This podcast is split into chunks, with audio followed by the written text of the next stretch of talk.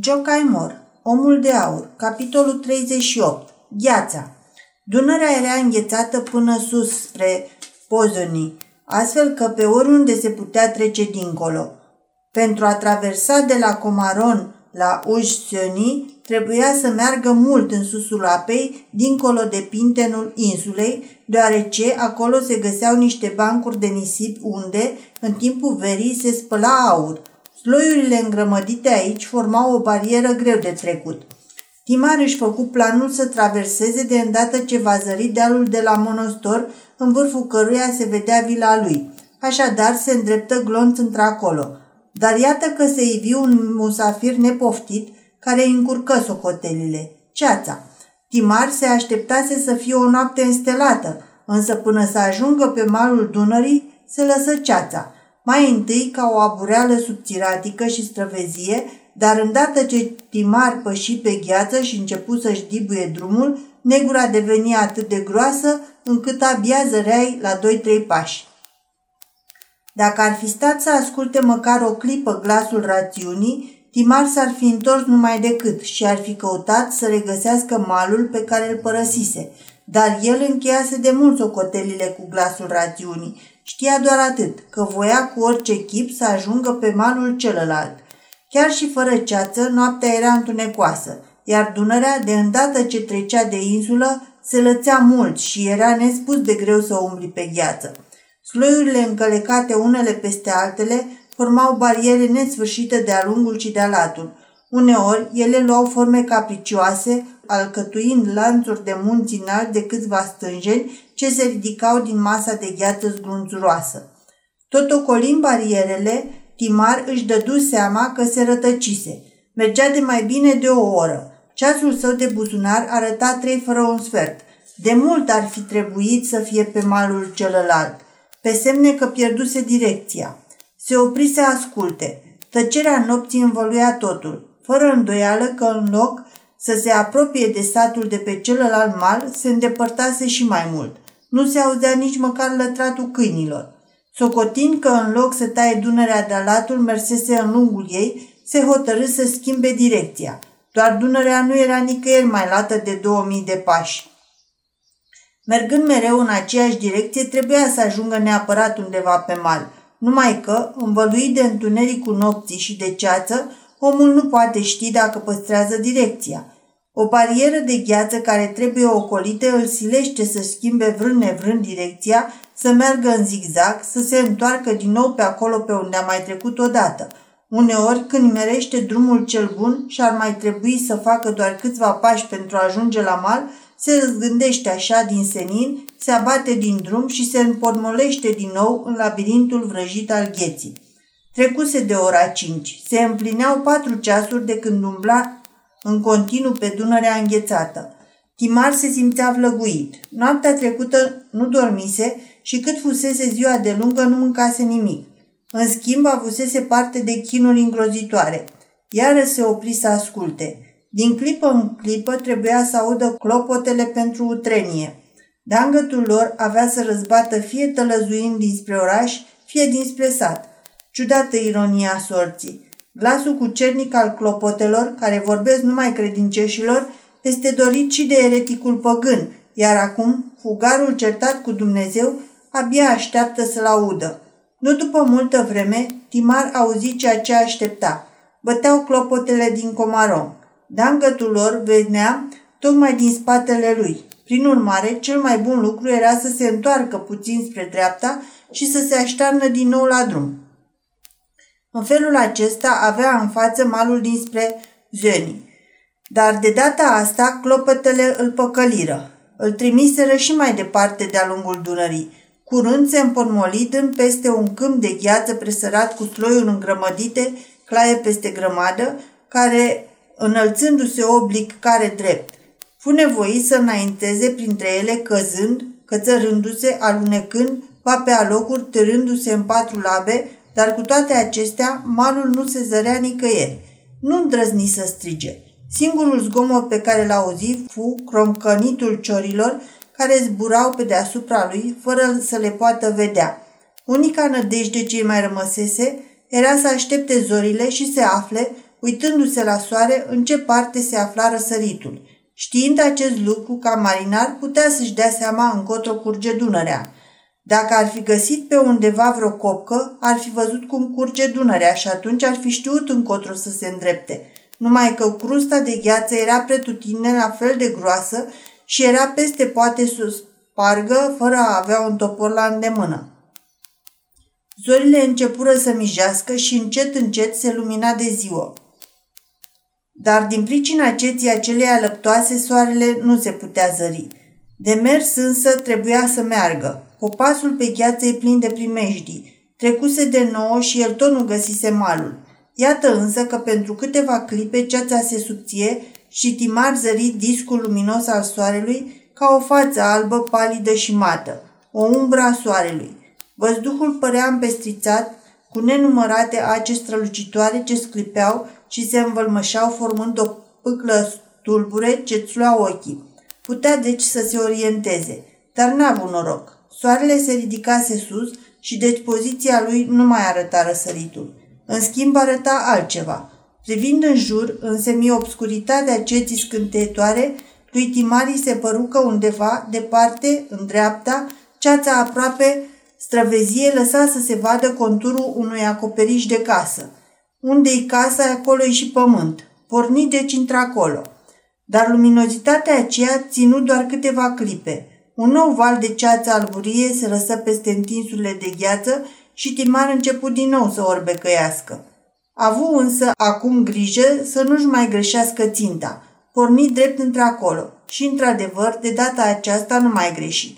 Nu peste mult timp, acoperișul casei se ivi iarăși de după perdeaua deasă de negură. Se găsea la o depărtare de cel mult 30 de pași. În sfârșit ajunsese aproape de ea. Când fu însă la 10 pași, își dădu seama că în fața lui se afla o moară.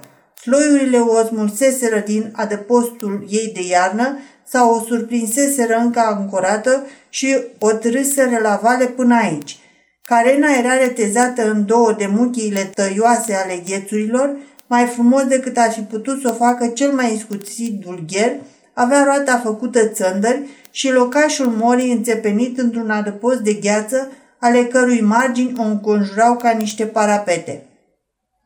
Încremenit, Timar se opri în fața morii. Totul îi se încălci în minte și așa cum se întâmplă cu cei care încep să creadă în năluci, își aminti pe neașteptate temoarea scufundată în vârtejul de la Perigrada.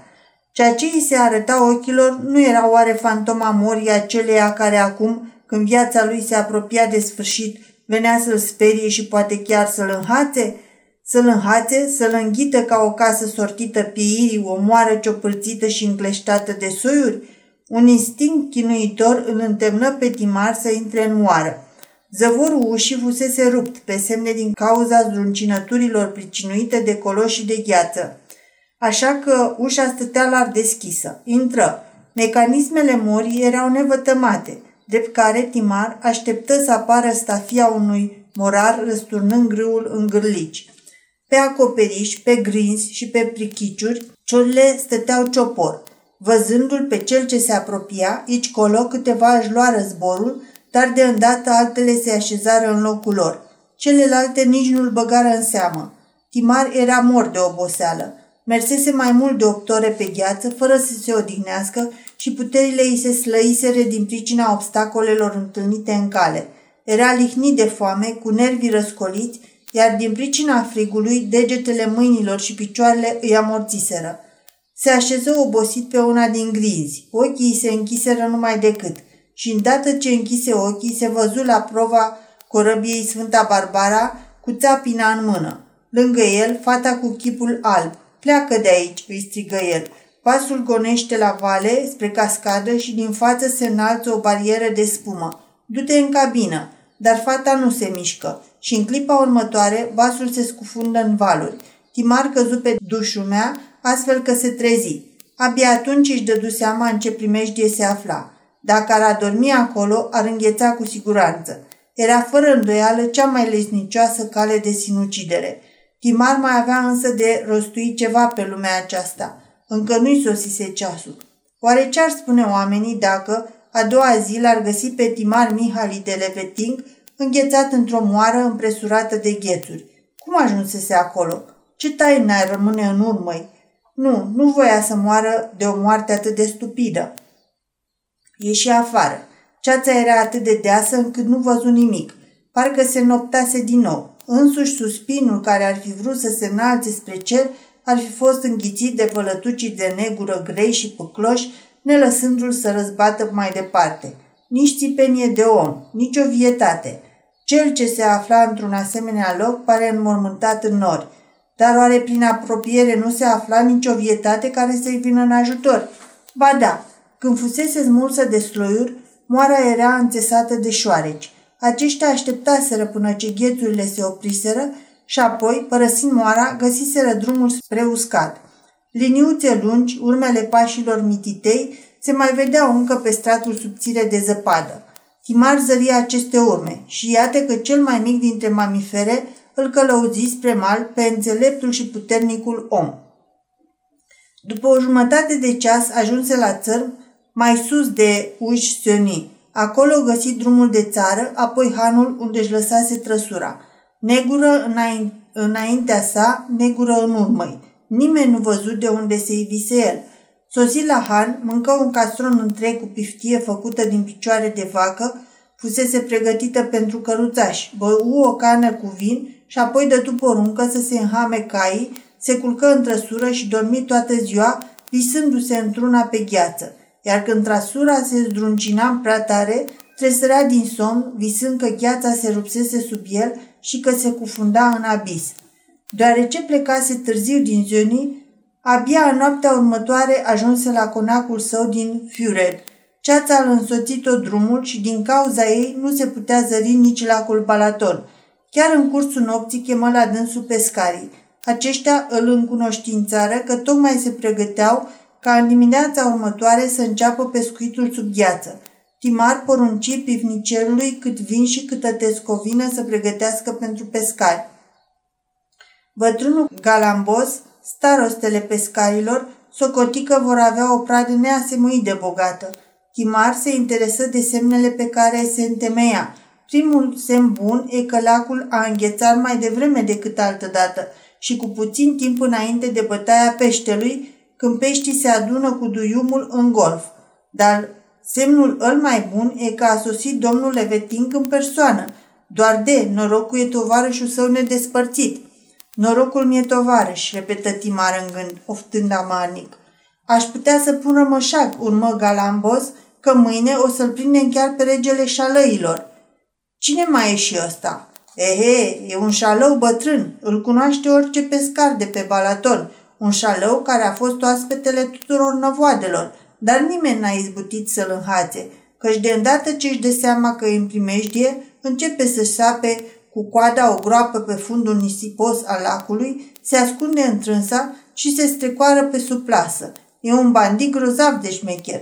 Se dă și premiul ălui care o să-i vină de hac, fiindcă nemenicul ăsta, singur singurel, ucide atâția peștișori cât trei pescari la un loc. Un animal mare cât toate zilele. Când înnoată mai la suprafața apei, îți vine să crezi că-i morun. Eu zic că mâine îl prindem și pe măria sa.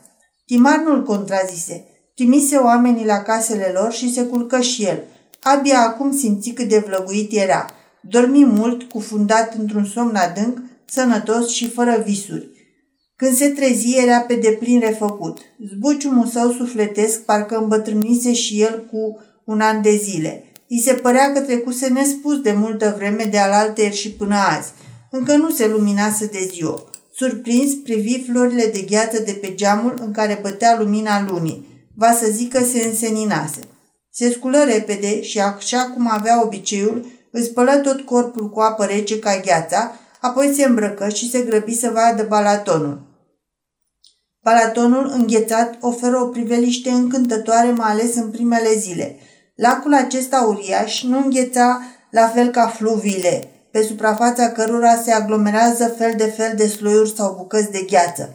Lacul încremenește pe neașteptate într-un moment când oglinda apei e liniștită și limpede ca un cristal, iar în zori poți zări oglinda aceea sclipitoare pe întinderea nesfârșită a apei. Când razele lunii cad pieziși pe ea, lumina pare de argint – N-are nici măcar o fisură, pare turnată dintr-o singură bucată.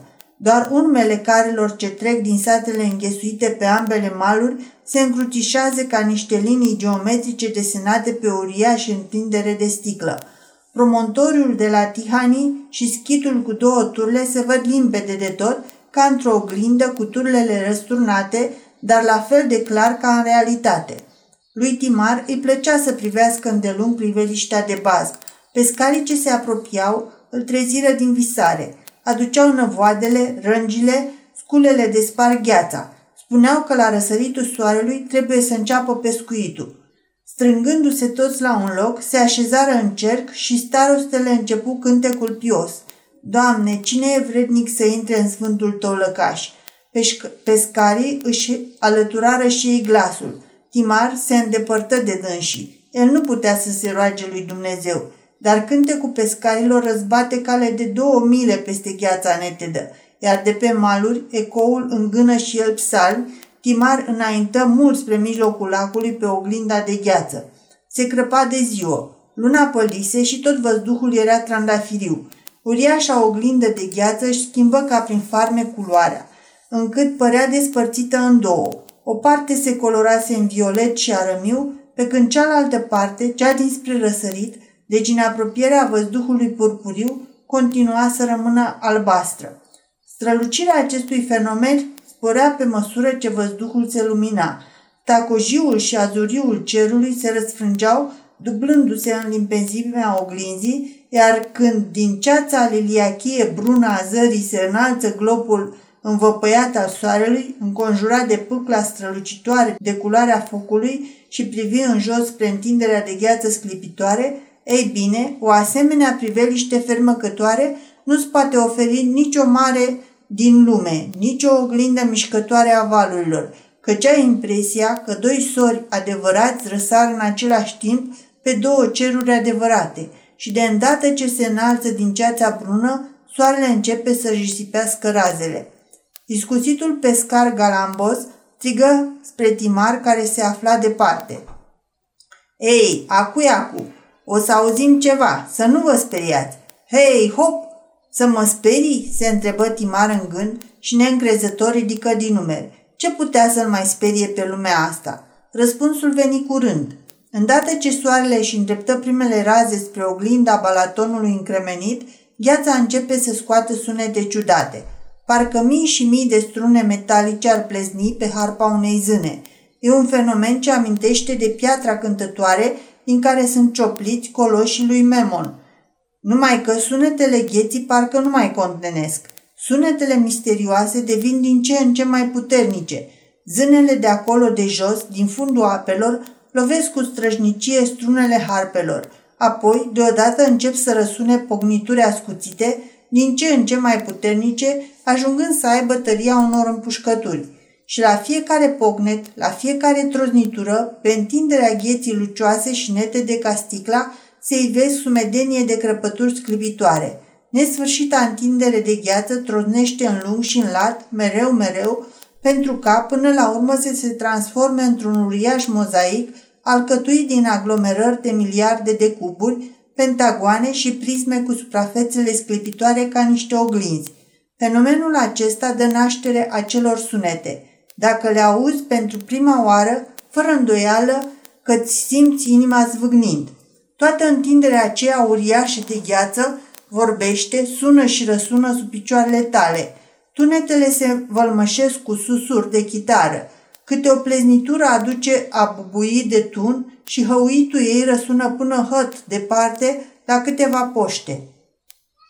Și în vremea aceasta, pescarii întind fără grabă năvoadele pe spinarea gheții care tună, iar în depărtare vezi căruțe cu fân trase de către patru boi trecând alene pe gheață.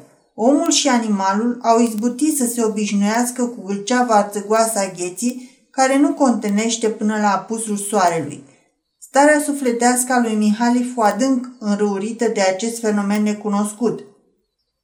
El bănuise și îndrăgise întotdeauna ceea ce s-ar putea numi marea viață a naturii. Având o fire sensibilă, Timar socotea că tot ceea ce există sub soare vântul, furtuna, fulgerul, însuși pământul, luna și stelele, e animat de o conștiință proprie. Dacă ar putea cineva să înțeleagă ce spune acum gheața de sub picioarele noastre, deodată răsună un bubuit atât de năpraznic, de parcă ar fi tras o sută de tunuri în aceeași clipă sau ar fi făcut explozie o mină sub pământ. Toată întinderea de gheață se clătină și se zgudui, iar efectul acestui tunet fu înspăimântător. Între malul dinspre Fured și până la Tihani, platforma de gheață plezni de-a curmezișul pe o lungime de 3000 de pași, iar de-a lungul plezniturii începu să se caște o deschizătură lată de un stânjen. Crapă gheața, crapă gheața!" strigară pescarii și, părăsindu-și năvoadele, începură să alerge care încotro. Timar se afla abia la doi stânjeni de spărtură. Văzuse când se formase. Forța neînchipuit de puternică ce izbutise să taie în două blocul de gheață îi zgâlțise genunchii. Rămăsese încremenit, amețit de măreția fenomenului. Pescarii îl treziră din gânduri. Îi explicară că oamenii de prin partea locului numesc aceste spărturi rianas, cuvânt necunoscut în altă parte, că spărtura constituie o mare primejdie pentru călătorul care traversează lacul, deoarece nu poate fi zărită de depărtare și nici nu îngheață vreodată din pricină că apa se află într-o continuă mișcare între cei doi pereți. Pentru a atrage luarea aminte călătorilor asupra primejdiei, în locurile pe unde cărările trec peste spărtură, se bat stâlpi chiar pe marginile primejdioase ale acesteia, iar de stâlpi se leagă cruciși și omoioage de paie pentru ca drumeții să zărească din timp pericolul. Dar și mai mare e primejdia, îi explica starostele lui Timar, când vântul suflă cu putere și gheața despicată se închide din nou. Totul se petrece însoțit de aceleași bubuituri și pârâituri și de multe ori puterea vântului e atât de mare încât marginile gheții crăpate se încalecă și atunci, sub gheața ridicată, se cască un gol, iar dacă cineva nu bagă de seamă și trece cu căruța pe acolo, apoi Dumnezeu să se îndure de bietul om. Gheața ce stă de, ridicată deasupra apei se rupe sub el. Se apropia vremea prânzului când începură să pescuiască. Pescuitul sub gheața Balatonului e o muncă foarte frumoasă. Mai întâi, în golful acela, unde, după cum știu pescarii din moș strămoși, în aceste zile peștii se adună cu duiumul, se taie la o distanță de 50 de stângeni două copci largi de doi stânjeni și apoi, din găuri mai mici cu diametrul de două picioare, se formează un pătrat, astfel încât cele două copci mari să se găsească în unghiurile opuse ale pătratului. Fiecare bloc de gheață scos din aceste găuri pătrate se așează sprijinit pe una din muchii, chiar lângă buza copcii de unde a fost scos, pentru ca drumeții să ia seama și să se ferească de primejdie. Când soarele își aruncă lumina asupra acestor cuburi risipite pe uriașa oglindă de gheață, ai impresia că mii de diamante gigantice strălucesc cât vezi cu ochii. Năvodul lung și zdravăn este dus de pescar la copca cea mare dinspre interiorul lacului și marginile sale desfășurate se leagă de doi pari lungi. Fiecare din cei doi pari are o lungime de doi stânjeni și jumătate. Un pescar începe să împingă sub gheață unul din pari împreună cu plasa legată de el, iar un altul așteaptă să-l vadă ivindu-se la copca mai mică, iar când capătul parului sosește acolo, îl împinge mai departe spre cea de-a treia copcă, unde îl așteaptă al treilea pescar. Un drum asemănător este parcurs pe latura opusă a pătratului și de la celălalt par cu cealaltă margine a năvodului până ce amândoi parii și deci și capetele năvodului se întâlnesc la copca mare aflată pe mal. În acest fel, năvodul, care are pe partea de jos greutăți de plumb ce îl trag spre fundul lacului, iar în partea de sus plutitor care îl țin ridicat la buza gheții, devine o temniță fără scăpare pentru toate vietățile ce se găsesc în acest patrulater. Și de obicei, într-o zi ca asta, mișună mulți pești pe acolo. Șalăul și somnul își părăsesc lăcașurile lor din mâlul de pe fundul apei și se ridică la copcile tăiate pentru a lua aer. E o adevărată sărbătoare de familie pentru pești. Perioada magică a dragostei la vietățile cu sânge rece, căci bolta ca de cremene a gheții îi desparte de chipul desăvârșit de lumea de afară, dar nu și de locuitorii acestei lumi de oameni. Acum însă gheața înseamnă pierzanie pentru ei. Când își dau seama că năvodul îi strânge la oaltă, nu mai au cum să fugă. Să sară din această temniță nu se mai poate, deoarece gheața nu le dă voie. Șalăul, ajuns la strâmtoare, nu mai poate folosi și retlicul său obișnuit de a se vârâ în mâl cu coada ei musculoasă pentru a se strecura pe sub marginea năvodului, căci mulțimea peștilor care se zbat fără încetare îl târăște după ei. Iar sus, pe gheață, 20 de pescari, apucând zdravăn de odgonul năvodului, încep să-l tragă încet încet afară din apă. Efortul încordat pe care îl depun ei arată ce uriașă greutate trebuie să aibă năvodul plin. Poate să cântărească mai multe sute de chintale. Încetul cu încetul, gura copcii celei mari prinde viață. Mulțimea de pești înghesuiți și neliniștiți se îndreaptă spre această singură deschizătură care înseamnă moartea. Guri și capete de toate formele încep să se ridice din apă, aripioarele transparente, cozi, spinări albastre verzui sau argintii se înalță lovindu-se unele de altele și printre ele, din când în când, se holbează rechinul balatonului, somnul, care cântărește aproape 100 de kilograme cu uriașul său bot larg deschis, cu mustățile ca o coadă de șobolan, repezindu-se cu capul în jos spre fundul năvodului, ca și cum acolo ar găsi vreo portiță de scăpare. Trei pescari, împreună cu bătrânul lor staroste, folosind un prostovol, se apucă să arunce masa aceea vie, împinsă spre gura copcii, de pe gheața unde mic și mare prinde să se zvârcolească, dănțuindu-l pe spinarea celuilalt. De acolo nu au unde să mai fugă, deoarece, între timp, toate găurile au fost astupate cu cuburile de gheață potrivite anume. Începe o sarabandă drăcească. Crapii cu gurile căscate fac salturi de câte o jumătate de stânjen, sărind încoace și încolo. Ștucile disperate se trăsc ca niște șerpi, lunecând prin grămada forfotindă a caracudelor și a bibanilor. Un somn cât toate zilele e scos apucându-l de urechi și aruncat pe gheață unde peștele diform își culcă leneș capul lucios și cu lovituri puternice de coadă mătură din jurul pe ceilalți tovarăși prizonieri. În jurul patrulaterului și chiar mai departe, platforma de gheață mișună de pești. Ciortanii aleargă pe gheață ca niște șoareci. Nu-i urmărește nimeni. Unde ar putea evada? Peștii mai mari, greoi, formează un adevărat zid de ambele părți ale copcii. Am spus eu că o să avem o pradă strajnică azi, mormăi bătrânul pescar. Unde pune boierul piciorul, acolo e și norocul. Grozav ar fi să-l prindem și pe regele șalăilor. Dacă nu cumva o fi înăuntru, spuse unul dintre pescarii cei tineri, care stă la marginea copcii mai aproape de apă și trage de năvod. Un animal grozav de mare smucește plasa atât de strajnic, de parcă ar vrea să-mi smulgă brațele din loc – Uite-l colo, strigă celălalt care tocmai scoate prostovolul cu pește. Și îndată un cap uriaș, ca al unui crocodil argintiu, se zărește înălțându-se din apă. E alb argintiu în întregime și în gura căscată se văd două rânduri de dinți ascuțiți ca dinții unui caiman, precum și patru colți încovoiați scurt îndoiți ca la tigru. E un cap ce impune admirație și respect.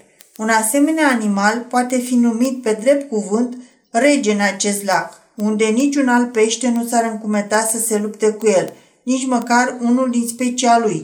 Uite-l colo, strigară trei glasuri deodată, numai că în clipa următoare, uriașul animal se scufundă din nou sub apă. Abia acum începea adevărata bătălie pentru pescari. Ca și când regele prins în capcană ar fi dat poruncă acolo jos gărzii sale rămase ca într-o bătălie decisivă să străpungă imediat năvodul, toți peștii începură să se zbată ca niște diavoli desperați. trupele de voltigeri, formate de somni, ștuci și crapi, se aruncau cu capul în uh, plasa întinsă. Goliații ce apăreau la suprafață trebuiau să fie loviți în cap cu rângile până ce, drobiți și amețiți, erau dați gata – Peștii se înverșunară și cu tot sângele lor rece dădură dovada unei hotărâri eroice. Toți până la unul se revoltau împotriva dușmanului care se socotea stăpân, angajând cu el o bătălie în toată legea. Bătălia se soldă, ca de obicei, cu înfrângerea lor. Loviți în cap, somnii se trau pe gheață, nevodul revărsa la suprafață frumoși șalei alb-argintii, dar regele șaleilor nu voia să apară. Iar a scăpat, mormăi în ciuda starostele. E încă în plasă, strică cu dinții încleștați cel care trăgea odgonul. Simt după cum smucește, numai de n-ar străpunge năvodul. Numărul mare al peștilor, care zbătându-se se răspândeau până departe, arăta că, încă de pe acum, prada era deosebit de bogată. Omul abia putea păși de teamă să nu lunece din cauza peștilor. Aoleu, chiar acum se rupe năvodul, strigă speriat pescarul cel tânăr. Simt cum pârâie. Numai în mijlocul năvodului mai era încă sub gheață. Trage de el, zbieră starostele și la îndemnul lui, flăcăi începură să tragă din răsputeri. Peștii care se mai găseau în plasă se rostogoliră odată cu novodul. Între ei se afla și regele șailăilor. Era un splendid exemplar al speciei sale. Avea mai bine de 40 de funți. Un pește ce se prinde odată la 20 de ani. Într-adevăr, străpunsese năvodul cu capul său puternic, dar aripioarele sale se agățaseră în ochiurile plasei, din care pricină nu izbutise să scape. Când îl smulciră din apă, regele șalăilor îl lovi atât de zdravăn pe unul dintre pescari, încât bietul om se întinse pe gheață cât era de lung. Acesta fu însă ultima faptă eroică a uriașului. În clipa următoare își dădu duhul. Șalău viu n-a ținut încă nimeni în mână. Se zice că de îndată ce îi scos din apă, îi crapă bășica și moare. Pescuirea regelui șalăilor pricinui tuturor o bucurie mai mare decât toată prada bogată. De multă vreme îi purtau sâmbetele. Acest răutăcios distrugător de pești era o veche cunoștință a tuturor pescarilor. Avea răul obicei că îi plăcea să se hrănească numai cu semenii lui. Doar de aceea era regele șalăilor. Chiar și acum, când îl spintecară, găsiră în pântecul lui doi frumoși șalăi care fusese înghițit cu puțin mai înainte. Pe spinare avea un strat gros de grăsime aurie așa cum are un purcel, și carnea albă, albă ca pânza înălbită. Apoi, boierule, eu zic să trimite măritei doamne acest peșterar, spuse starostele. Îl vărâm într-o ladă cu gheață. O să trebuiască dita mai căruța. Dacă îi scrieți și vreo epistolă, apoi rogu vă scrieți în ea că ăsta a fost regele șalăilor, să știe cine se înfruptă din el, apoi cine mănâncă din carne regească. Mihali lăudă propunerea și dădu să se înțeleagă că răsplata nu va întârzia. Abia terminară cu pescuitul că ziua cea scurtă de iarnă se sfârși. Se sfârșiu pe cer, dar nu și pe gheață. Pe gheață abia acum începea viața. Din toate satele vecine, Siofoc, Santoc, Zarmadi, Führer, Araci, Ciopac, început să susească mulțime de oameni purtând coșuri de sat și ploști, în desage aducea friptură de purcel, în ploști vin, iar în coșuri, iar coșurile pentru a transporta peștele. Nici n-apucară pescarii să sorteze prada, că se și văzură înconjurați de o grămadă de oameni. După ce ultima rază de soare se stinse, oamenii își făcură făclii din stuf, apucară focuri, apărură focurile pe gheață. Târgul de pești începuse. Ciortanii, ștucile, somnii, carașii se vindea oamenilor săraci, deoarece la Viena și la Budapesta numai șalăii aveau cinstea să meargă, bucurându-se de o prețuire aleasă. Ceilalți pești erau vânduți aici pe un preț de nimic. Cu toate acestea se câștigau bani frumoși. Și cum să nu se câștige când într-o zi ca asta se pescuiseră 300 de chintale? Timar, ăsta e într-adevăr copilul norocului. Peștele care nu se transporta imediat era încărcat în coșuri și dus în magazii, iar de acolo cu căruțele la târgul de la Vespre. Timar avea de gând ca în seara aceea să facă un chef de pomină cu cei adunați acolo. Porunci așadar să se aducă pe gheață un poloboc de zece vedre, să se dea cep și apoi îl rugă pe staroste să pregătească o ciorbă de pește cum numai el știa să o facă. Într-o uriașă căldare de o vatră se tăie mărunt peștele anume ales, nu trebuia să fie nici gras, nici cu oșcioare multe. Ciorba nu conține decât sânge de pește, câțiva pum de boia și ceapă roșie. Și toate acestea amestecate într-un fel anume, meșteșug la care nu oricine se pricepe, ci numai acel care are experiență și scuțință, așa că nu se poate imita. Din această minunăție, chiar și domnul Timar consumă o cantitate uimitoare. Și apoi, acolo unde curge vin bun și se pregătește o ciorbă de pește, cum ar putea să lipsească țiganul? Cât ai parte din palme, apăru o ceată de balauacheși care, așezând țambalul pe capacul unui coș, începu cântecul preferat al boierului. Aoleu, coarda pleznește, crezi că domnul nu plătește? Și de unde sunt țigane, veste frumoase și flăcăi focoși, cum ar putea să lipsească jocul? Nici una, nici două se încinse pe gheață o petrecere de să-i meargă vestea peste șapte sate.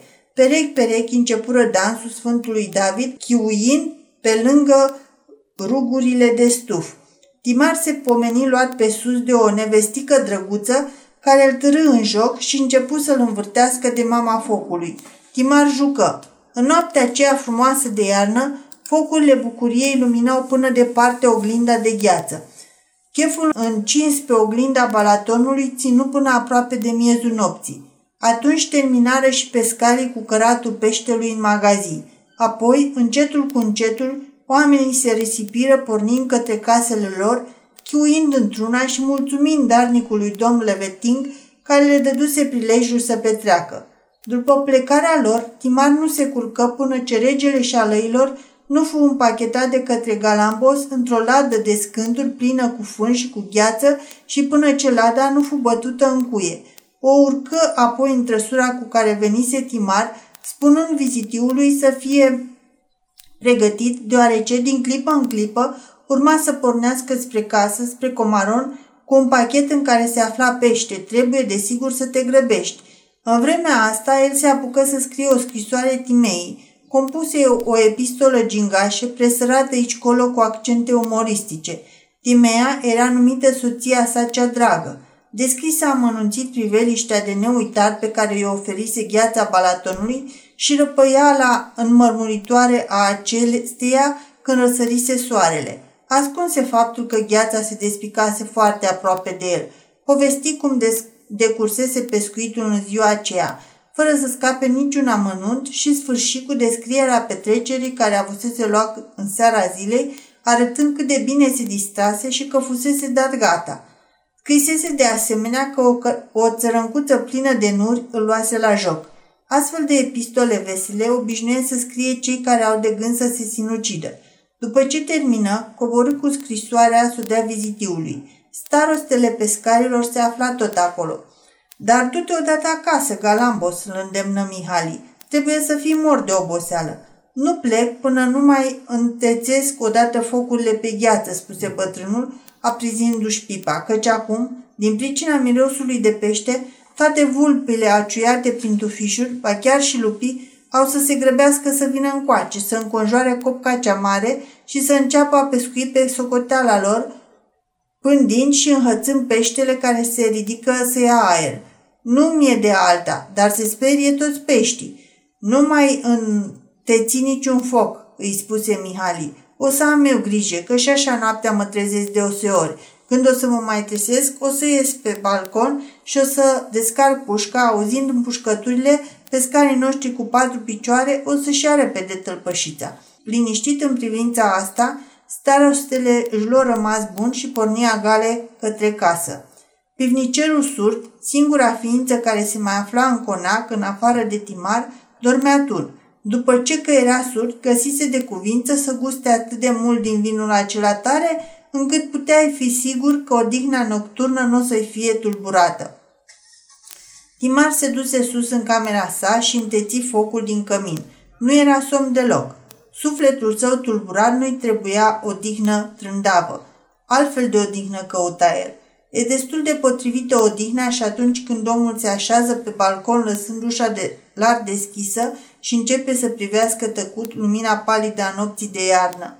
Luna nu răsărise încă. Doar stelele clipeau obosite și ochiul luminos al fiecăruia se reflecta în oglinda netă de agheții ca niște pietre scumpe aruncate pe o imensă placă de oțel sau ca boabele de lumină ale lumânărilor ce se aprind în cimitir de ziua morților. Sus se vedea Saturnus, Vega, Lebăda, Coroana, Arctur, Fecioara cu spice și Berenice, soția sa credincioasă. Omul privește într-acolo și nu se mai gândește la nimic. Vede, dar nu simte. Nici frigul, nici bătăile inimii, nici ceea ce se petrece în jurul sau în sufletul său. Privește și atât. În felul acesta se odihnește.